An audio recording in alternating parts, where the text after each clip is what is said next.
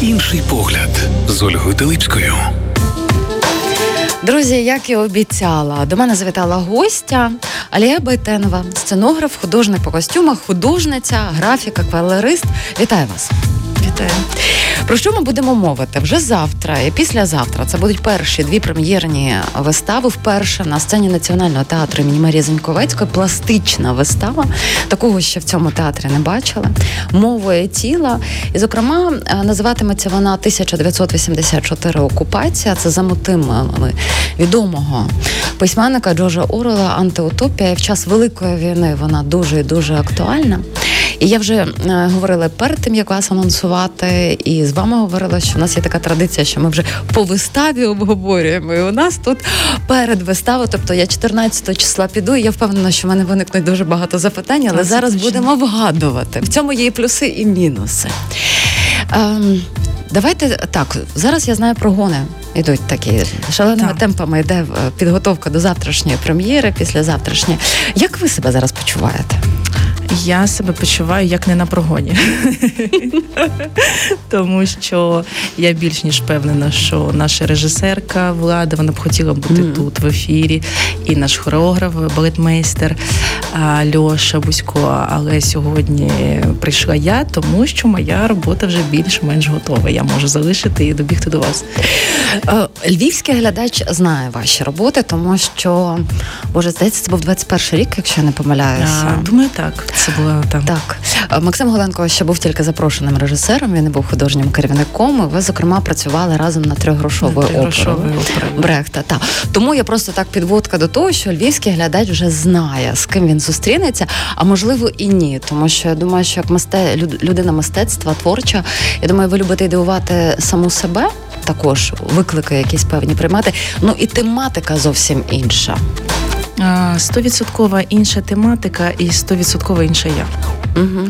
Я люблю, це не можна сказати виклик, я дуже люблю працювати над тим, що мені відгукується. Угу. Тому, насправді, я хочу зауважити, що 2 роки я вийшла з театрального простору і нічого не ставили, ні за що не могла братися, але так зірки зійшлися, що саме Влада, яка також не ставила майже 2 роки, і я, ми зійшлися на цьому проєкті. І ми вважаємо, що це потрібно ставити, це актуально як для нас особисто, так і для львівського глядача, і глядача, який має надію подивитися нашу виставу за кордоном. Плануєте це? Звісно. Бачите, я, чесно кажучи, собі навіть пробувала фантазувати. Як же ж Орела поставити пластично? Хоча я розумію, що немає, можливо, критеріїв якихось там заборон, так?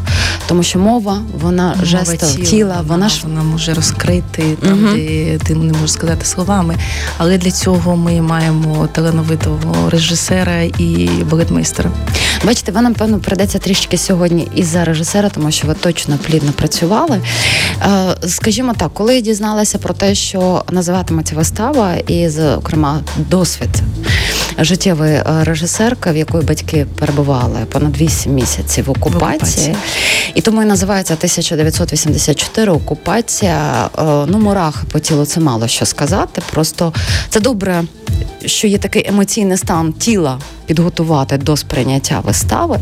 Ось, але тут у тилу, я думаю, що це теж сприйматиметься крізь призму, я не знаю, можливо, ілюзій, здогадок, бо скільки би не чув особистих історій, все одно ти не переживав цього, не дай Боже, щоб ти це пережив. Зокрема, от я трішки зацитую режисерку, вона сказала, що спілкуючись зі своїми батьками, що одного дня вони трималися, наступного втрачала надію, тоді вона усвідомила, що переживши окупацію, людина завжди залишається зраненою. І отож перед режисеркою, перед вами, як художницею, сценографкою, просто шалений, мені здається, виклик постає. Показати зранену частину людей, зраненій частині людей, але зовсім по-іншому.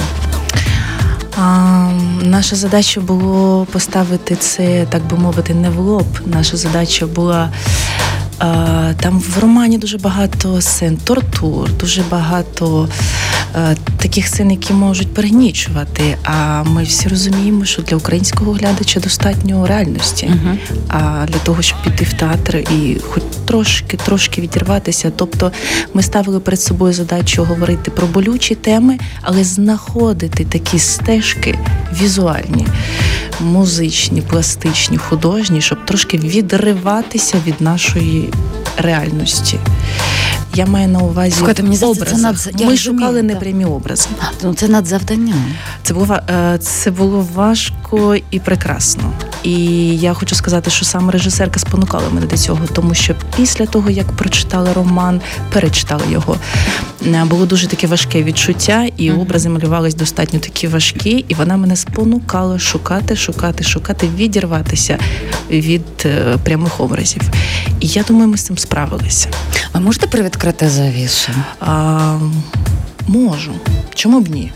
Тому що, може, це буде і цікавіше. Може, тому що я точно скажу, що основним моїм художнім образом, який я там побачила, то є машина, яка знищує історію, культуру і перетирає все на шмаття. І в цьому шматті порсаються наші персонажі. Угу. Ще привідкривати. Це достатньо. У мене щелепа привідкривається, але якщо ви йдете по цьому шляху, я вас не буду зупиняти. Це мій власний досвід.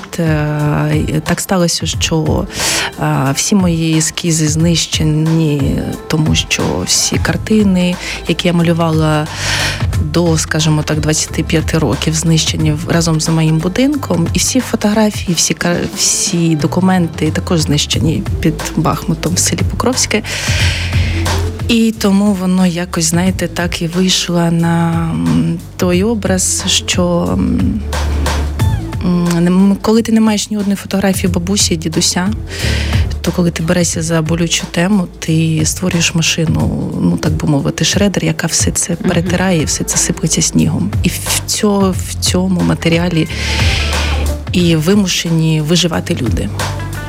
Ось. І шукати, і як Вінстон знайшов, він знаходить якісь там відголоски минулого, він знаходить їх, він ховає, він має надію, що він вибереться. Ось. І от подивіться, надія. Я дуже обережно ставлюсь, чесно, до цього слова.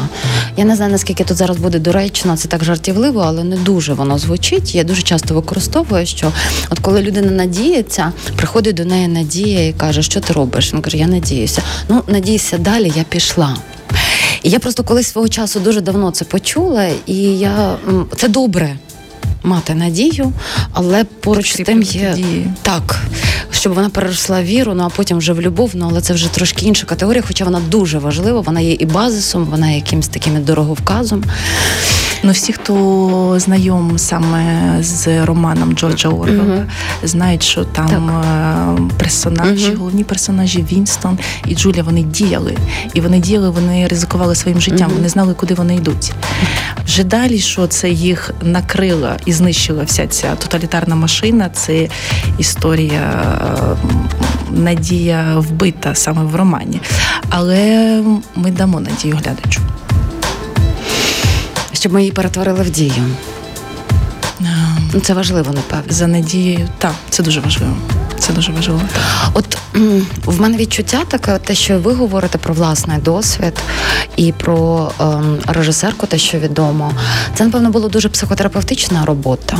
Безумовно, так. Для вас особисто. 100% так. І я хочу сказати, що актори також, багато хто з акторів, у кожного є своя історія, у кожного українця є своя історія.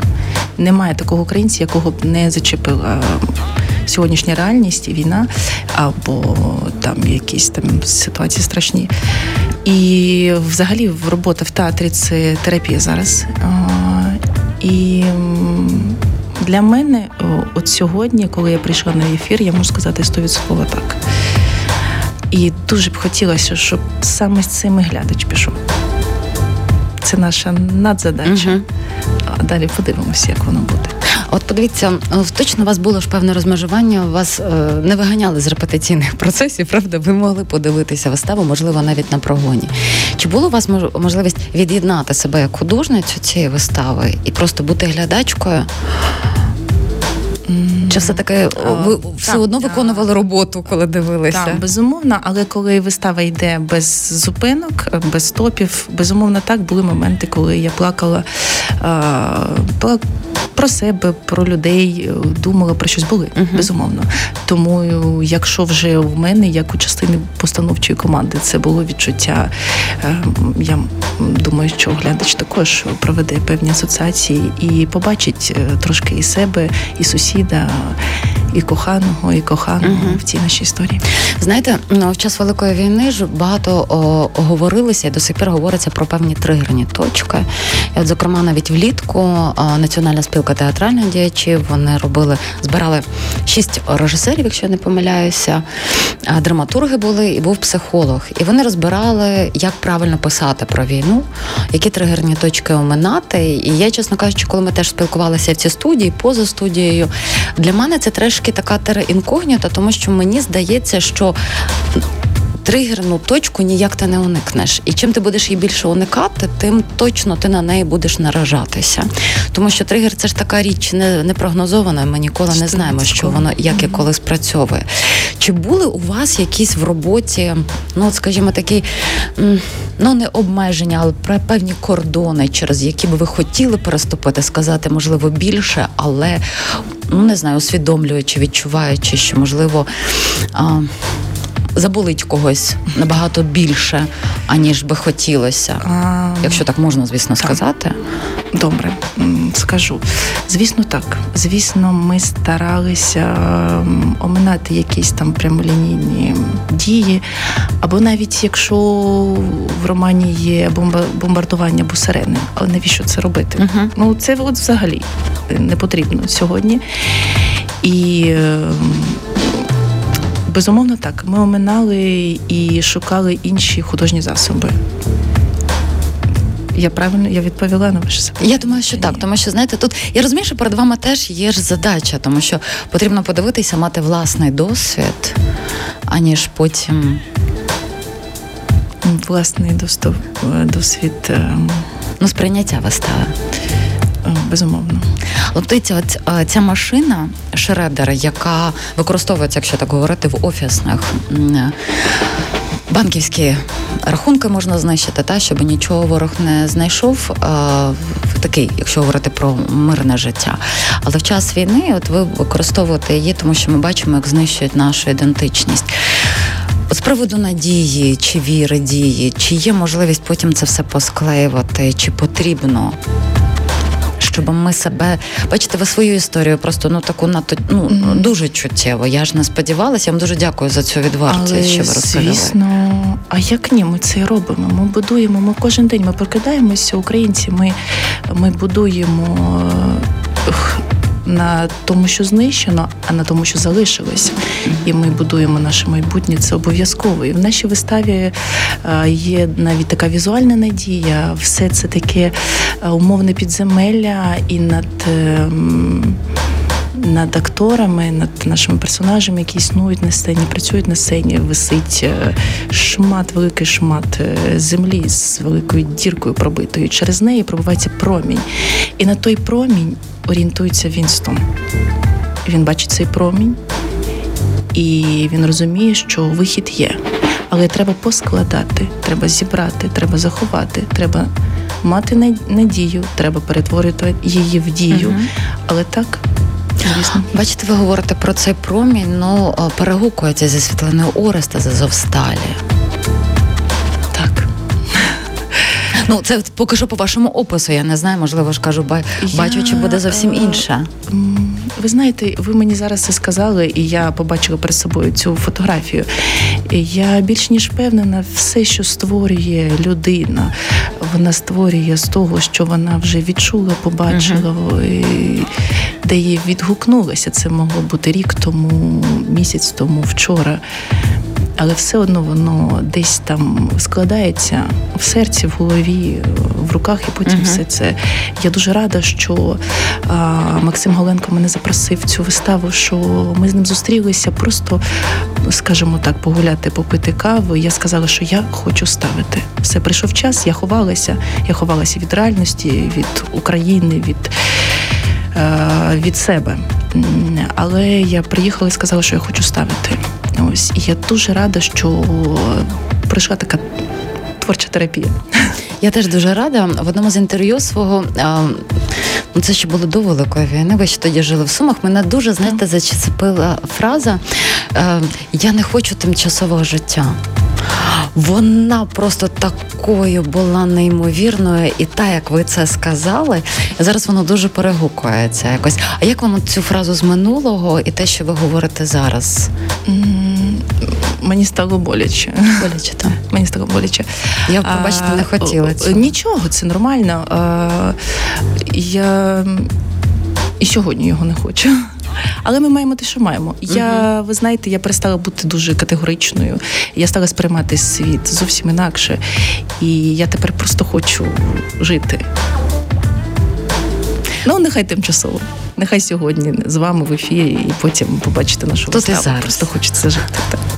Невелика музична пауза, ми повернемося до ефіру, і я пропоную, щоб наш глядач, бачите, я вже в залі театральній, слухач більше про вас дізнався, тому що ви теж були у Львові, вже згадана вистава «Тригрошова опера», і оцю про вашу видозміну.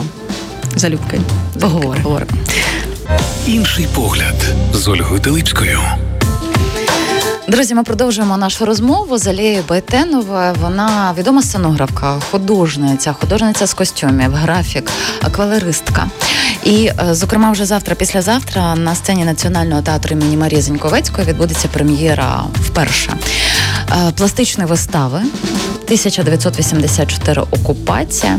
Ми вже поговорили, мені здається, про те, що можна проговорити, не бачачи виставу. Ви привідкрили, направду, дуже багато моментів, зацікавили. Але, як вже згадувала, ви у Львові не вперше. Зокрема, працюєте. Так, я мала щастя вже працювати саме з цим театром. І з режисером Максимом Голенко у Львові мала щастя тут пожити, відчути себе львів'янкою трошки. Та. А зараз відчуваєте себе трішки львів'янкою? Я себе відчуваю дуже класно у Львові. Прекрасно. Я рада себе відчувати львів'янкою. Знаєте, за спостереженнями загалом... Зараз Львів перетворюється на таку, я не побоюсь цього слова сказати, театральну столицю. Львів змінився дуже. Так.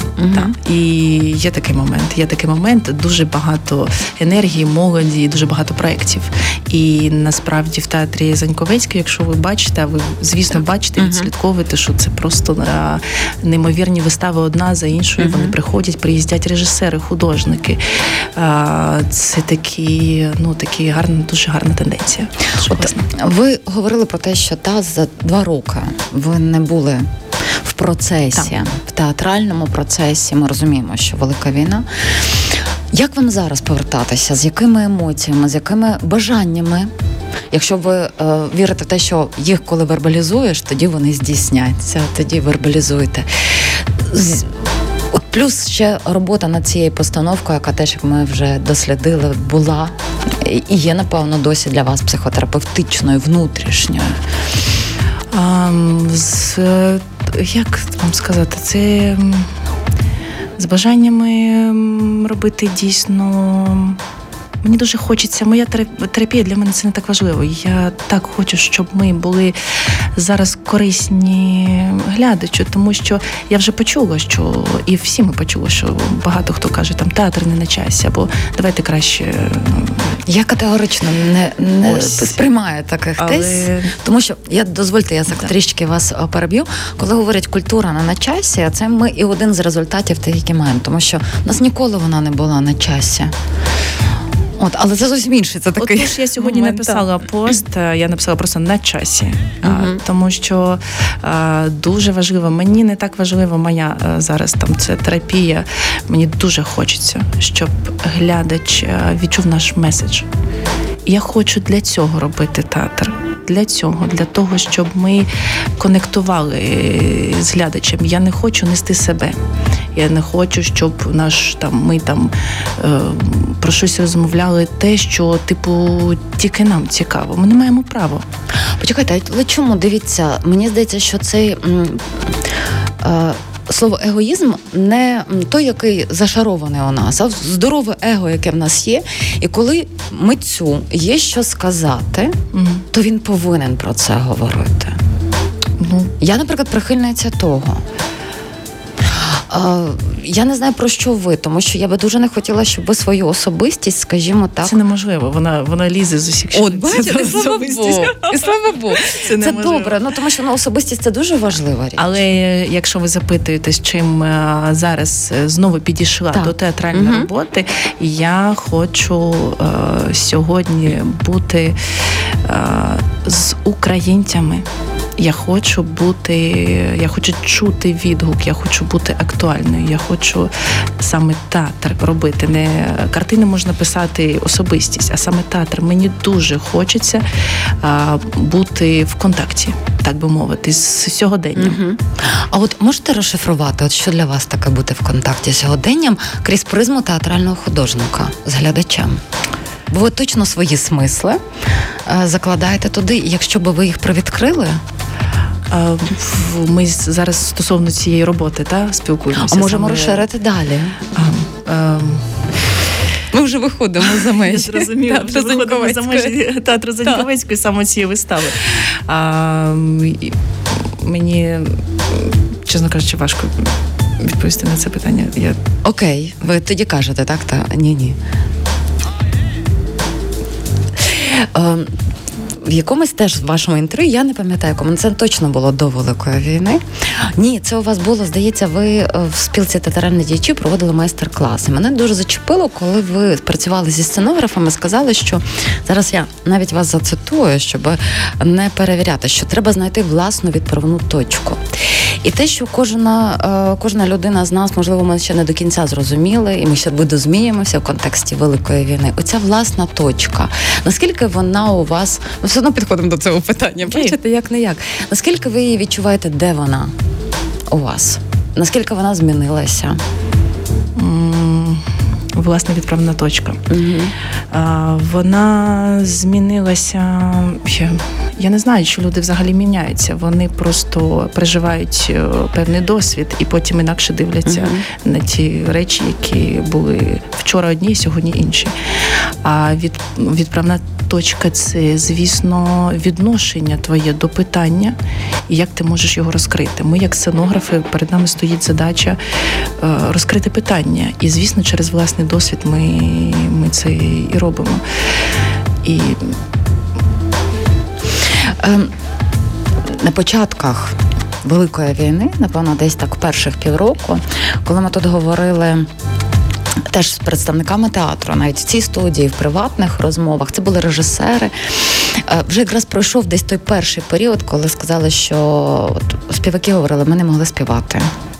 Так, художники, які ви говорили, неможливо було малювати. Так. І потім, коли вже цей процес трішки рухнувся, тому що багато театрів, усі театри у Львові, вони перетворилися на хаби, які зустрічали людей, які втікали від бомбардувань. І всі говорили, всі практично, що ми зрозуміли, театр має бути іншим. Це було такий, скажімо, навіть якийсь певний слоган, гасло, що ми вже не можемо. Переоцінка того, що ми робили до цього, була якась певна кон'юнктура. Наскільки за вашими внутрішніми вашими відчуттями, що таке сучасний театр, яким він має бути? Тому що все одно зараз досі, я не знаю, суперечка, не суперечка, але є нотації, що не обов'язково нам все ж ставити про війну. І це теж правда. 100%.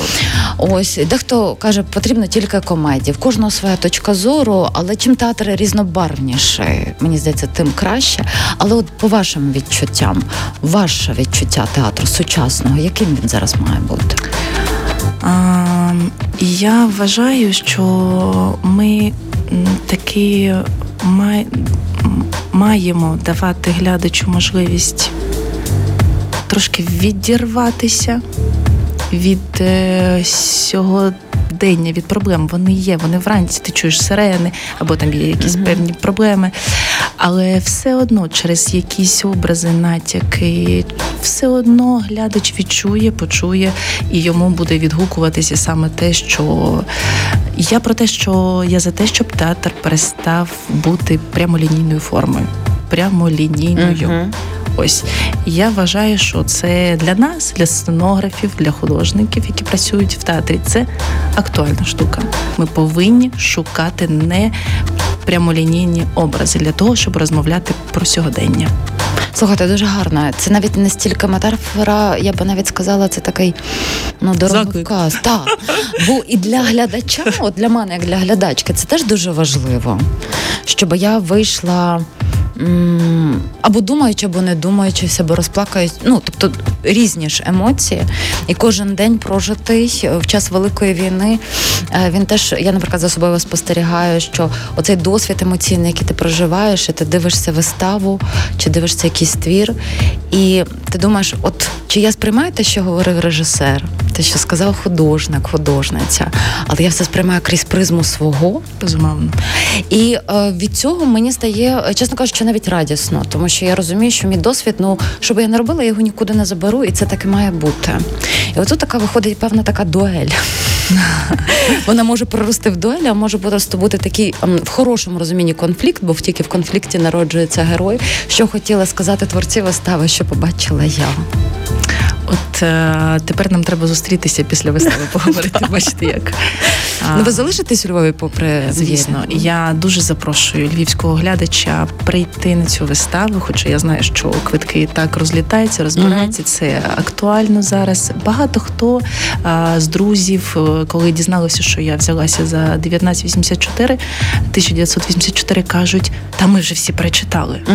Є така тенденція, і я впевнена, що глядач буде, але все-таки для тих, хто ще, може, не читав, а може, і не збирався йти в театр, я все-таки запрошую, тому що я точно знаю, що ми достукаємося до кожного. Але бачите, що саме цікаве, мені здається, що більше, але я вже так намагалася, я 3 знайшла. Раду Поклітару, у нього теж 1984, театр на Подолі. В Києві театр на Подолі. Ось і тепер 3. Але мені здається, що більше було, просто я щось не знайшла. Хоча, мені здається, я ретельно шукала, гуглила. Я вже також перевірила і знайшла саме ці 3 вистави, може хтось зараз в процесі репетиції. Ми не знаємо. Щось цікаве, що я не знаю, як театр на Подолі, але ж Рада Поклітару – це теж пластична вистава. Бачите, вже маємо 2 пластичних Орела. Та, безумовно. І вони, наскільки я розумію, в процесі репетиції. Ні, мені здається, не була прем'єра. Якщо я не помиляюся, я тут десь собі навіть роки записувала. Ми будемо ходити один одного на прем'єри. Ми підемо. Так, бо театр на Подолі поставив 2019-го, а Київ Модерн балет Антиутопія 1984 інша. Я на рік не подивилася. Але це пластична драма. Немає такого, щоб ми працювали саме над балетом. Хоча Олексій Бузько, він дуже довгий час був саме солістом Ради Поклітару, і я вперше його побачила на сцені. Мені дуже сподобався. Я дуже запам'ятала його образ і рада, неймовірно рада, що зараз театр Зеньковецької має такі кадри, що можна співпрацювати з такими майстрами. Це круто. Я не знаю, чи варто, скажімо так, вгадувати міста, в яких ви не працювали як художник, сценограф чи художник. Можна щось нарити, можна щось знайти. Харків, Київ, Миколаїв, Чернігів, Суми, Львів.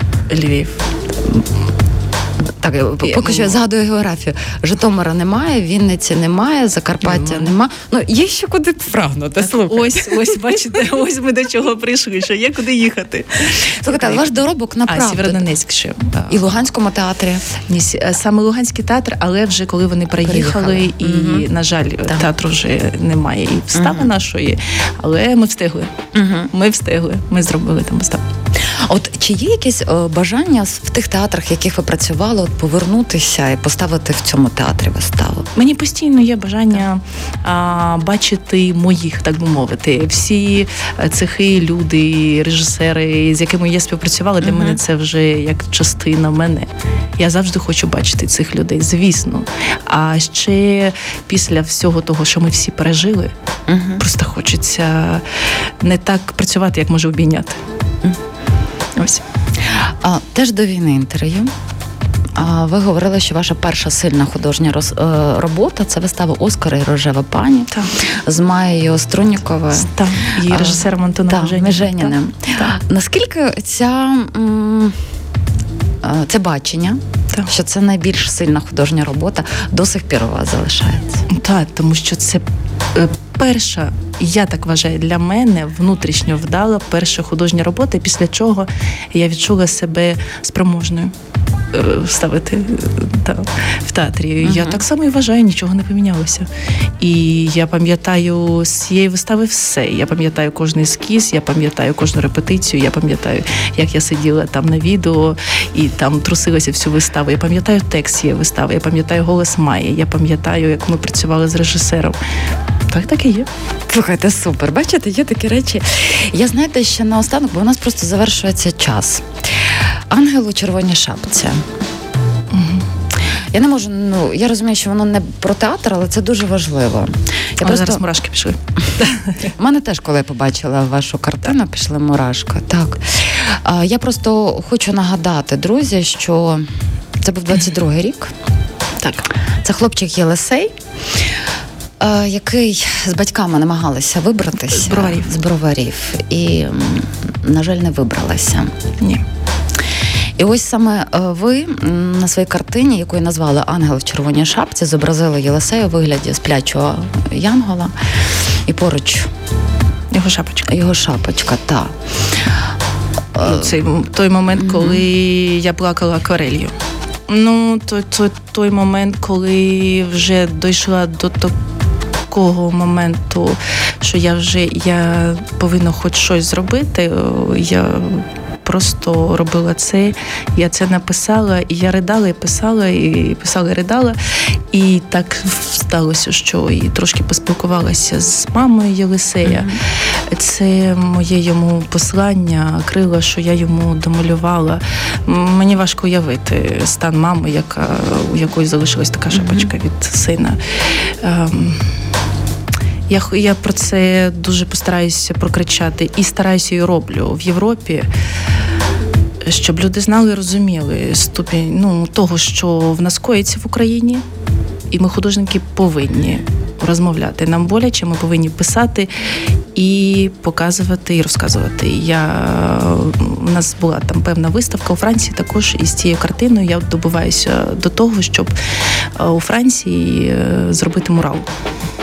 Мурал на стіні, картину. Я розумію, саме цієї картини. Так. Так. Ви ж тоді, це був продаж цієї картини для того, щоб допомогти мамі зібрати на... Так, я не можу сказати, що я була дуже фінансово успішна. Мені так був, і так, ми почали, і є такий момент, ми починали це, я його заявила, ми виставили його на сайті, і воно також саме, до речі, можна і зараз придбати цю картину.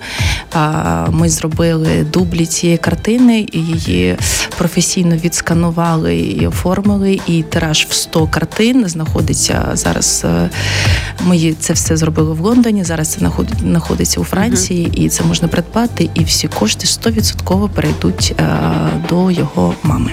Тому, друзі, якщо ви зараз нас чуєте, вам відгукується.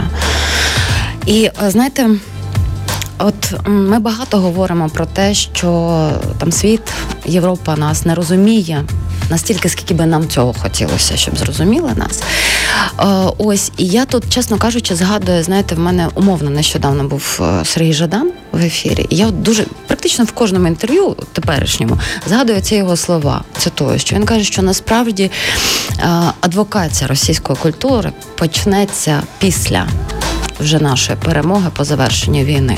І оце питання, чому культура на часі чи не на часі, тому що вони ж робили культуру на експорт, але не хочу стільки про них, я хочу про нас. Якщо говорити про нинішню ситуацію, зокрема от у Франції, так, наскільки через образне зображення, не знаю, чи вірно зображення, через образне мислення, через образ художньої картини можна достукатися, зокрема, до європейців, щоб вони більше нас пізнали. Тому що і ми знаходимося всередині процесу, коли ми, і мало того, що ми пізнаємо свою справжню історію, так якщо повертатися до вистави 1984 «Окупація», коли все знищується на клаптики, нам ще потрібно її зшивати, і ми ще її досліджуємо. І плюс пам'ятати, що потрібно працювати і на світ. Бо це теж є один з елементів збереження нас в майбутньому. Безумовно. Тому саме Максим Голенко і запросив нас, щоб ми зробили цю виставу пластичну, щоб була можливість зробити гастролі в Європі, де завгодно, за кордоном, не тільки в Європі, щоб глядач, який розмовляє іспанською, португальською, французькою, англійською, нас зрозумів. І була задача для мене, для сценографа, зробити таку виставу, щоб ми могли її зібрати і вивести, тобто не дуже-дуже навантажену, фізично маю на увазі декораціями. І це задача театру Зеньковецької, і ми це й робимо. І в цьому плані театр працює на майбутнє України. Ось. Класно. Я вам дуже дякую, що ви завітали. Я впевнена, що якби ми зустрілися після вистави, в нас би була точно інша розмова. Але ми тут і зараз. Ми використовуємо це життя, оцей момент наповну. І я бажаю вам, щоб ви дуже активно повернулися у театральний, мистецький світ України, бо Україна того варта, щоб ви повернулися. Я вам так скажу. Я це знаю. Алія Байтенова, художниця, мисткиня, сценографка, художниця по костюмів, аквалеристка, графік. Багато епітетів можна по відношенню до вас. Я вам дуже дякую. Дякую. Я в неділю прийду на виставу. Дуже чекаю. Дякую. Інший погляд з Ольгою Теличкою.